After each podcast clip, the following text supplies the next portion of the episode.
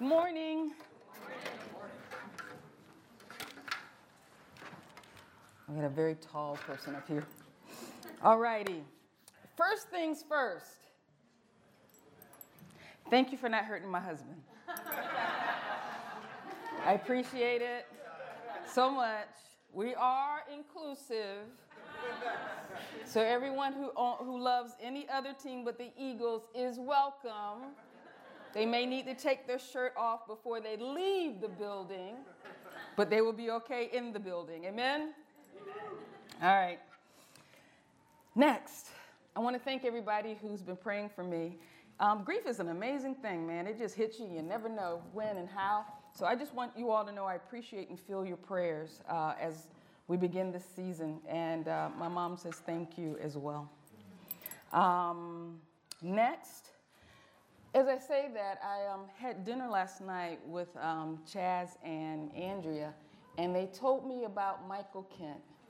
And I just want to make sure as we approach the day of his memorial, it was uh, December 8th, I think his memorial service was, two years ago.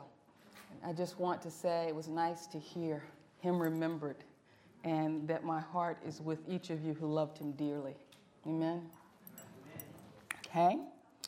And all right, today is our first, with me as pastor, today is our first date, okay? Remember how I said we need to date each other again? We need to spend some time together doing some stuff. So, this annual meeting is like a date, okay? So, again, the business of our meeting is us and loving each other. So, everybody relax and be comfortable. This is your home, or soon to be home, for our visitors and our, our guests, maybe. I hope so. Um, so, all right. I think I covered everything. Oh, and Jamie's here, and we have the one we, we, we are welcoming. We haven't seen her yet, but Winnie Gimbo to the family. Yay! She was born on November 13th. So, and Jamie is in church today. Amen. I hope she's not mad, but okay. All right. She's mad. Okay. Let's pray. Lord Jesus. Um, okay. So we have a lot to cover today, so I'm going to try. Everybody pray for me. I ain't going to say it. We just. All right. So we um, are moving on. We talked about the message, the means, the method, and now we're down to the movement. How God moves in us and how God is equipping us to be continue to be a movement in the earth for his glory and to unite all people. And so today I wanted to talk about shalom, God as our peace, okay? So I'd like to start off with my that first slide. I read this, I read this scripture when I was a little thing uh, in the Lord, like my first few months. Uh, it says, John 14, 27 reads, Peace I leave with you, my peace I give you. I do not give to you as the world gives. Don't let your hearts be troubled and do not be afraid. And as a young Christian, I was like, Bet, you gave me a gift of peace. and, and, and I'm like, Is this real?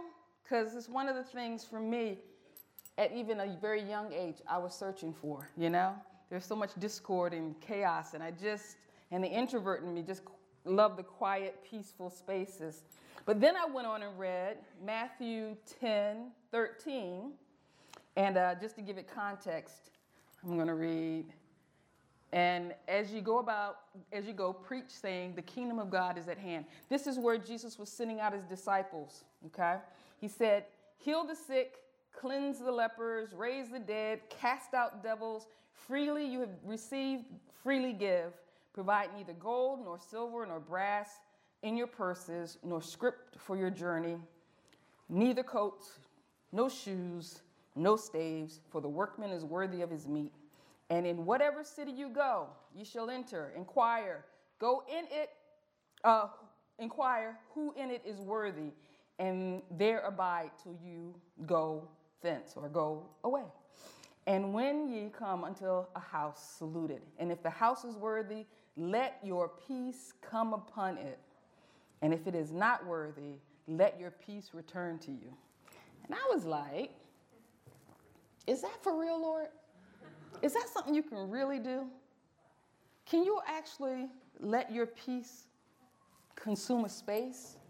So, you know, I had to be junior investigator, and I started trying that, trying it out in different spaces, you know. And um, I know we're going to talk about what theologians and our Orthodox folks say it's all about. We're going to talk about that. But I'm just here to tell you, I found out that's true. And if you ever spend time with me and wonder why it's so peaceful, I believe people need a space for peace, and you can radiate that to others. And I think it's very important for us to radiate that peace. You can bring calm to a crazy, chaotic situation by just deciding, here I will leave my peace. And watch God be God in the midst of it. It is so cool to me. So I just want to share it. So, because can you imagine all of us at one time in this house today, right now, deciding that this will be peaceful space, that our kids will be peaceful, that our minds will be peaceful, and we can rejoice in that. There's a safety, a nurturing, a love in that. Amen? So, but since I learned that, but in, in time, I've learned also that shalom is a greeting that's often used um, in, um, it was often used uh, in uh, Jewish culture. Um, so it was the hello, shalom when you meet, shalom when you part. But it also has deeper meaning. For uh, the Hebrews uh, in the Mediterranean at that time, hospitality was very important. And one's hospitality was measured by how you received travelers and strangers. I think this is a good message for our nation. How we receive travelers and strangers. Um, a person entered into that village or, or town, they found out, you know, who had the space, who, who, who could provide and had the meals, because you didn't want to take from someone who didn't have, because people would give it to you, because this was so important. I don't know about you, have you heard stories of people traveling to countries that didn't have a lot? And they'll tell stories. Uh, one of my pastors tells a story about going to Uganda, and they were visiting in the villages and how the women laid out wonderful spread of food, and them knowing they took every penny they had to make them welcome. And, and that it was, it was truly an offering and a sacrifice. But it was so important to them that they extended that. Um, so you exercised some care, and you also didn't want to go to someone who was um, not genuine. I guess that's called disingenuous. Someone who wasn't genuine, because your visit was also kind of marking them and giving them status, you know, and you didn't want to participate in foolishness. You wanted to stay with people who were very sincere. And so this is the instruction Jesus had, had given them when he sent, he sent his disciples out.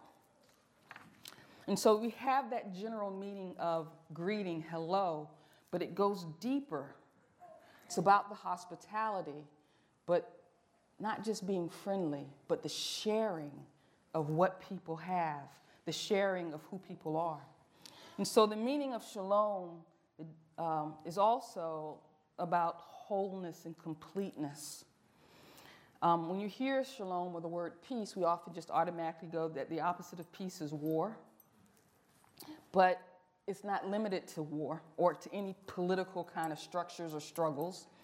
Um, some of us who are uh, leaning more into social justice, we think about that, but it's not limited to that or the end of strife or the end of deprivation. Some of us think about our physical being and being in spaces that maybe Robbie's thinking that. Because I was teasing him because he's sitting way in the back. He usually sits up front. I think, you know, the peace is a place where you know that you're going to be physically safe. Uh, oh, okay. But, but I'm telling you, be physically safe here. Um, nor is it limited to just about being still. Shalom refers to our entire state of being. Being well in my soul, tranquility, prosperity, not in the terms of grabbing everything you can, but having the riches of life that aren't necessarily measured monetarily, but in friendships and support, in the food, the types of food you eat. It's just the richness, the things that are healthy and, and give to our well being, and security from harm. Shalom, in some ways, is like having nothing broken, no restoration to what God intended for us in the beginning. And so, shalom is the manifestation of God's divine blessing. God's blessing made real and God's blessing made tangible in the earth today. In the earth then, today, and tomorrow. Shalom, peace. When Jesus says, My peace I leave you, or I give you, God is referring to all that He is. Think of Him as Prince of Peace. All that I am, I give to you. He's well, therefore you and I are well. He's tranquil, tranquil, therefore you and I are tranquil. He has resources, therefore you and I can access the resources he has. He's confident and secure, therefore you and I can be confident and, cons- and secure. We can be far from brokenness. And it seems hard sometimes to imagine. But to be in the midst of confusion and be all right. You know, and we have the stories of Jesus walking on the water during the storm, bidding Peter to come out of the boat. Uh, or Peter asking, actually, Can I come? And going out into the storm that you can be in storms and be peaceful and not have brokenness. That Paul often talked about, you know, I'm, i thank God that you guys are concerned for me because I'm sitting up in jail right now. So, but I want y'all to understand that I'm content even though I'm trapped in jail. There's something about the presence of God, the peace of God. We say that passes all understanding, but when He comes in and He gives it to you, it is a miraculous thing that God has given that to me. And it, and it rises up and pours out and overflows. This is shalom. And it's so true that in the context of, of the, the Gospel of John 14, he opens with, Don't be afraid, and he closes with, Don't let your hearts be troubled. You and I have something to say about whether or not we dwell in God's peace. You know? I've been in situations where I've had to say, I choose your peace, I choose your peace, I choose your peace, I choose your peace, because my heart is doing like this. But I still choose your peace. And to see God before my eyes, because sometimes the confession, you know, there used to be, you know, we used to have sayings like, fake it till you make it. Now, sometimes with the scripture, it's really important to fake it till you make it. I'm like, Lord, you know what my heart is saying, but my mouth's confession is your word. So I'm going I'm to quote some stuff because it'll soothe me and then I can watch and see what God does in the midst of my situation. Because remember, the earth was conceived in miracle. The earth, God was involved from the very beginning. God created space for God's self to move in this world here and now. He's not far off and far away from us. God is not unconcerned about what's happening for us. So much so in understanding what life will bring our way the trials, the situations, the anger, the hurt that Christ decided that the thing that he was going to articulate leaving to you and me was his peace. That it is something that I can grab onto and I can hold onto. And it's something that I look for because he, he already gave it to me. So, Lord, all right, I'm ready. Here's a situation. I need you. My girlfriend uh, says this God's to show up. God's got you. He's to show up. And I love it because over and over, I've seen it to be true. And I find myself sometimes warring with the one time or, or I think God didn't show up. And I miss all these other times God showed up. And I don't want to understand why I think he didn't show up, you know? Maybe there was something else along the way, and it took a minute to come to an understanding. But God gave me this problem that He would never leave me, nor would God forsake me. It's the same promise He's extended to all of us. And so, in not leaving, the storm may come. But my peace I'm going to give you, and you're going to walk through this storm. Some things, oh Lord, some things we don't go, we can't go over. Some things we can't go under. But here's the deal we got to go through. When I was um, giving birth to Micah, I was in the hospital, the contractions would come, and I would do this with every contraction, and I would do it for lo- as long as it lasted. And, and the nurses would look at me and go, breathe, and I would just look at them like, you're crazy. And I would just keep bearing down. The doctor came and said, You are fighting the pain. You are bearing up against pain. And in this situation of giving birth, I could not hear what they had to tell me. I took the class, but it went out the window as soon as that thing hit. I had back labor. I was like, Lord Jesus.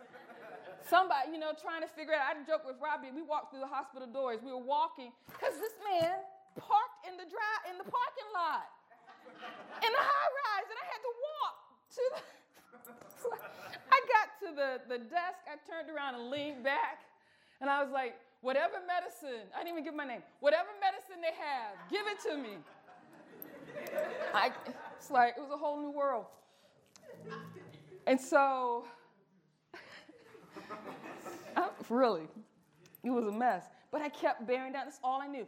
Conversations were happening. My family came in. People were laughing. I'm mad because I got to bear down, and y'all having a party it, was it was it was awful and and eventually I ended up you know we had Micah because you know she's 24 so um, but after we had her I was home and the Lord started talking to me okay now when I say the Lord talks to me I'm not saying I heard an audible voice what I'm saying is that I heard I heard God.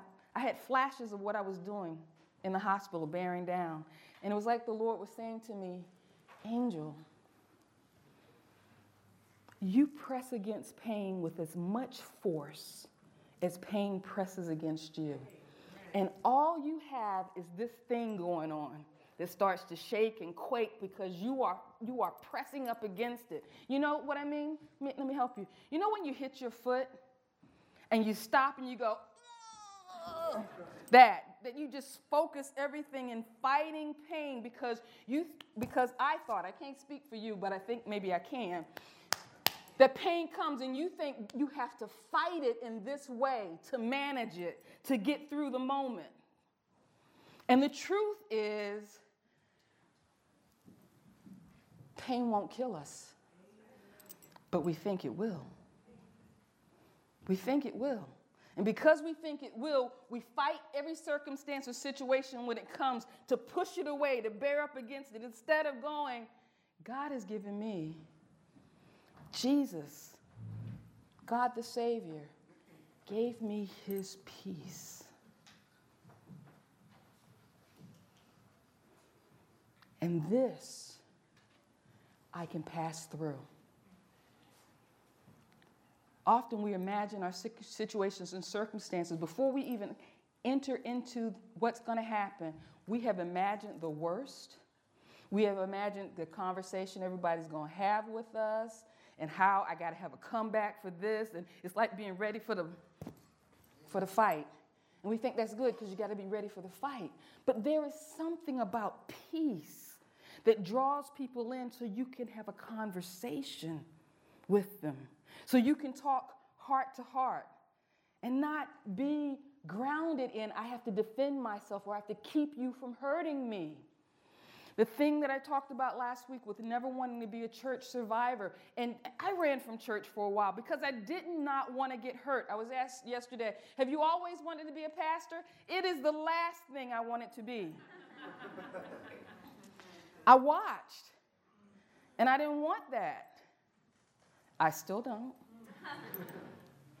but I know I play a role in it as well. And I know that my gifting is here. And so, step in. And it may get tricky, and there may be days when y'all will be like, I'm like, I can handle it with Jesus. But not to experience this would be horrible for my life. I would not have opened the door to wonderful relationships and to see what God does in a community with a bunch of people who want their peace to rest within that community. Our vision is to make Philadelphia, the wonderful, great Philadelphia, even better. And we want to do it by going to the core, the heart. It's not so much how much money you can give and how many things you can give, but when those things come out of an expression of our heart, and that we have time, and that we have peace, I can share that with you. And it can change me because I've invited you in to be a part of my life, to be a part of me. And you transform me. And I have the opportunity to help transform you. My peace, I give to you. Don't fight it. Rest in the peace and keep walking. Amen. It's the gift of peace to live our life. The ultimate gift of peace that we have is the peace with the divine, of course. God is not angry with you or me. God wants relationship with you or me and me. God gives his blessing of peace to equip and empower us for life. God grants us well being, tranquility, prosperity, security, all with God. And we've said it I'm saved. I have this relationship with God. I'm all right. And if we go way back to our church history and the four spiritual laws on the Romans Road, if I was to die today, I would be in the presence of God immediately. And we celebrate, but I have to ask you. Now, some would define that as salvation, right? We have peace with God. I'm saved. But if God is community, and God created us to reflect God's image as community, if we were separated from God and we were separated from one another, losing community, do you think God desires us to be drawn to experience shalom with Him and shalom with humanity? Do you think this salvation might be a little bit bigger than we think it is? Not just going to heaven. I said before, I'll say it again. The Spirit of the living God lives in me and lives in you. Salvation is not about a destination. For wherever God is, that's where I'm going to be. I have peace with that. I don't have to worry about that. I'm not just trying to make it to heaven. I'm not doing that because I've made it to God. I've made it to a person and not a place.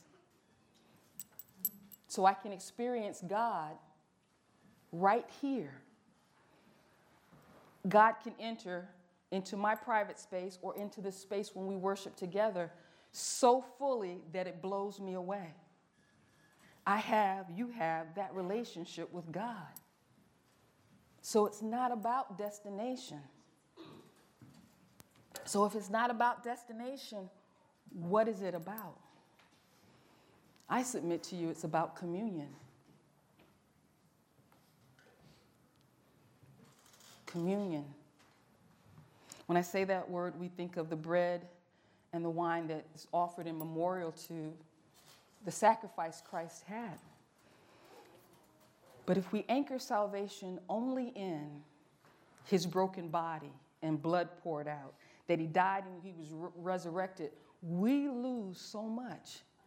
If he only needed to come to die, then why did he have to take 33 years to do it? There's something about the living that God wanted to show us. There's something about existing in time, being tangible, one with another in relationship, that's a part of this message of salvation that God has for us. The salvation is not distance and destiny, but here today. And we walk with God, exploring and learning. In the beginning, God created humanity. Some theologians say humanity was unfinished because he gave us a mission to fulfill. Sin separated the things we do that deal in death, separated us one from another. So, in this communion with God, we are experiencing some call a restoration or a reconciliation with God. So that what God always intended, we're able to fulfill. So salvation kind of changes. It stops being anchored in the future way beyond, and we understand that salvation was anchored in the beginning. Because God always intended this level of community to be personal and to be intimate with us, to commune, to have fellowship, to talk, to walk, to laugh together, to laugh with others, with God, to enjoy life. That was destined from the beginning. And so it will be. But some of our theology has pointed us only toward the end time. And we miss out the wonderful living Yes, we are in the meantime. We're in the time that, that Jesus died and we're waiting for the, the, the, the perpetual inbreaking of the kingdom of God, right? It's the meantime. But this is an exciting time to be alive. Think about everything that's against us. When I just look at all the politicians talking about God and their faith and makes me want to tell people, not even tell people I'm a Christian. At one point, I changed my, my Facebook thing and just said, follower of Christ, because I didn't want to be labeled. The economic times are really rough for some of us, and we're trying to rebuild in the midst of, of an economy that's starting to slow and fall apart. Things are against us. Think about it. Can I get personal? With us as a church, I've come in as a new pastor, and it's hard being a new pastor and people may not be feeling me or they're trying to wait it out, so I don't know how to motivate. Think about the things that, you know, I think about that. That might be against me. Being new, it's against me.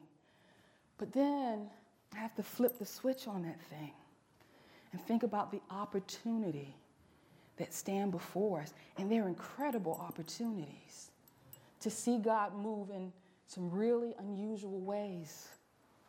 To my eyes, maybe, oops, Maybe it's not unusual for some of you. But every time I'm with a group of people who are committed to following Christ and we start moving and doing stuff, I get excited, man. There is nothing like it because I experience justice and harmony and peace and unity. And that thing has had a taste in me that has resonated in my life. I've tasted the kingdom of God and I want to see it over and over and over again. And so it moves me to do the things I'm supposed to do, like become a pastor, and to be a part of that, this world. But I can't do any of it without that peace and that trust that there is peace in God. Salvation is bigger. When we search the scripture, we find the majority of the texts refer to peace in relationships. Colossians 3:15. Let the peace of Christ rule your hearts, since as members of one body you were called to peace. Be thankful. Hebrews 12:14. Make every effort to live in peace with everyone and to be holy. Without holiness no one will see God. Romans 12:18. If it is possible, as much as it depends on you, not on another person, but you, live in peace with everyone. Second uh, Thessalonians 3:16. Now may the Lord of peace himself give you peace at all times and in every way. The Lord be with you all. And then Psalms 37, 7, 37, 37. Consider the blameless, consider the upright. The future awaits those who seek peace. Psalms 34, 14. Turn from evil into good. Seek peace and pursue it. 1 Peter 3:11, the last one. They must turn from evil and do good. They must seek peace and pursue it. Angel version, they must turn from what deals in death and causes harm to another and do what gives life. And then it admonishes us to seek peace, pursue it. Pursue it as, some, as a treasure that you want that you want in your life. Pursue it. So I'm left to say that having my own salvation is not enough. It is not enough that I'm saved. It doesn't reflect the image of God. But recognizing that we have salvation, that we walk together, that you are your relationship with God is just as important as mine. And I want to benefit that relationship. That is a broader an opening up of salvation. This peace we have with God.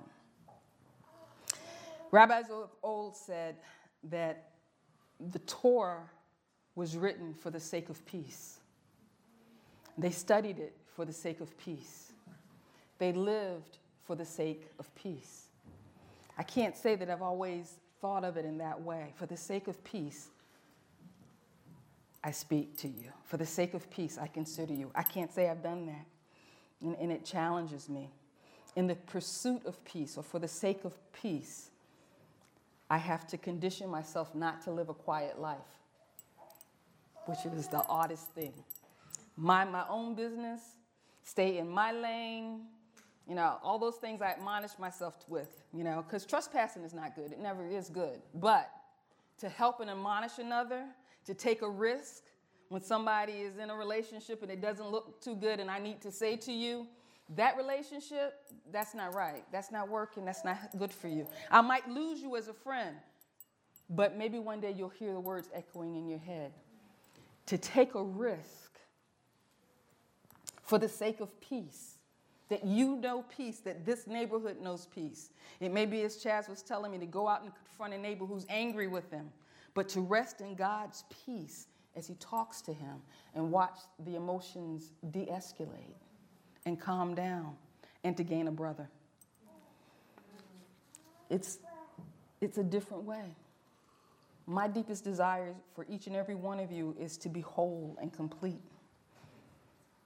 And I understand that I bear a portion of the responsibility for your wholeness and your completeness. I bear responsibility in loving you well and loving you whole. It's an honor, but it's scary because I might mess up. But you know what? I want to train myself not to be afraid of pain not to be afraid of hurting, but to look for the joy, the wholeness, the peace, the completion I can give. To take the risk, to step out in a different way than I usually do. I can walk down the sidewalk and ignore people with the best of y'all. But to say hello, which sometimes seems like it shouldn't be a risk, but it feels sometimes like the most riskiest thing you can do. Who knows you're a member of Mosaic Community Church? Who knows that you follow God in the way you follow God? Not because you're trying to get four point, four spiritual law points made out, but because God is such an immediate, intimate part of your life, you can't help talking about God. You know, I was sitting the other day and the Lord, sounds strange, maybe, but if it's the truth, it's the truth. And people will ask you, You really talk to God like that? Yeah, keep boogieing. Because it's about the life we live, the life we are living now. Last thing I want to say. We talked a little bit about the church. Um, and I'm going to talk more about the church and about salvation. This is maybe just a little bit of an introduction. We have a busy schedule today. But I want us to understand that God has always called people, a group of people, He called the first humans to be a part of His household. God has always called a people out to be in relationship with God. This thing with church is just another phase, another example of that. But you see, the church is anchored in history. The church is a tangible physical thing because God is dealing with us in the world. God is not super spiritual. We, sometimes we make God out to be so far off that God is not invested. But the history of the church demonstrates to us the times that we that, that as a collective body we could say the people of old our forefathers our ancestors whatever word you want to use how they walked in faith yes they messed up because they're just as human as i am but they walked in faith the word of god the church has been continued by word of mouth it has been moved by word of mouth from decade to century to decade. We are part of a historic body. And church, I know it seems like the church should be something for, you know, it's not relevant anymore. But we find our own relevancy with each new Christian, each new generation that walks with God. And we determine a way that our relationship with God is expressed to the world. And we plant deeply into the ground that others have planted in so that those who will come after us will have something to reach back to and hold on to. This, our stories, maybe they aren't told in the fancy books on church history, but they'll be told by the hearts and minds of those that you've touched. And they will help others come to know God your history as a member, as a part of the body of Christ, is so important. Your struggle, just as many people felt moved by what I shared last week, it was important and it is important. We'll move with that, we'll move in that because we care because we want shalom to rest, not just with me and mine, but with you and yours. That is a good thing. It is a hard thing, but it's worth struggling for. In Jesus' name, I'll take the alarm to say you need to quit. Amen. Amen. Father, thank you so much for loving us. Thank you so much for your salvation. We pray and ask that you would bless us with deeper understanding and knowledge. Um, next week, Lord, I just pray that you would, during the course of the week, illuminate our hearts and minds, open us up, Lord, that we can hear what you have to share. Um, this is our desire to know you, to lift Jesus up as the center of our lives, and to be free. In Christ's name, amen.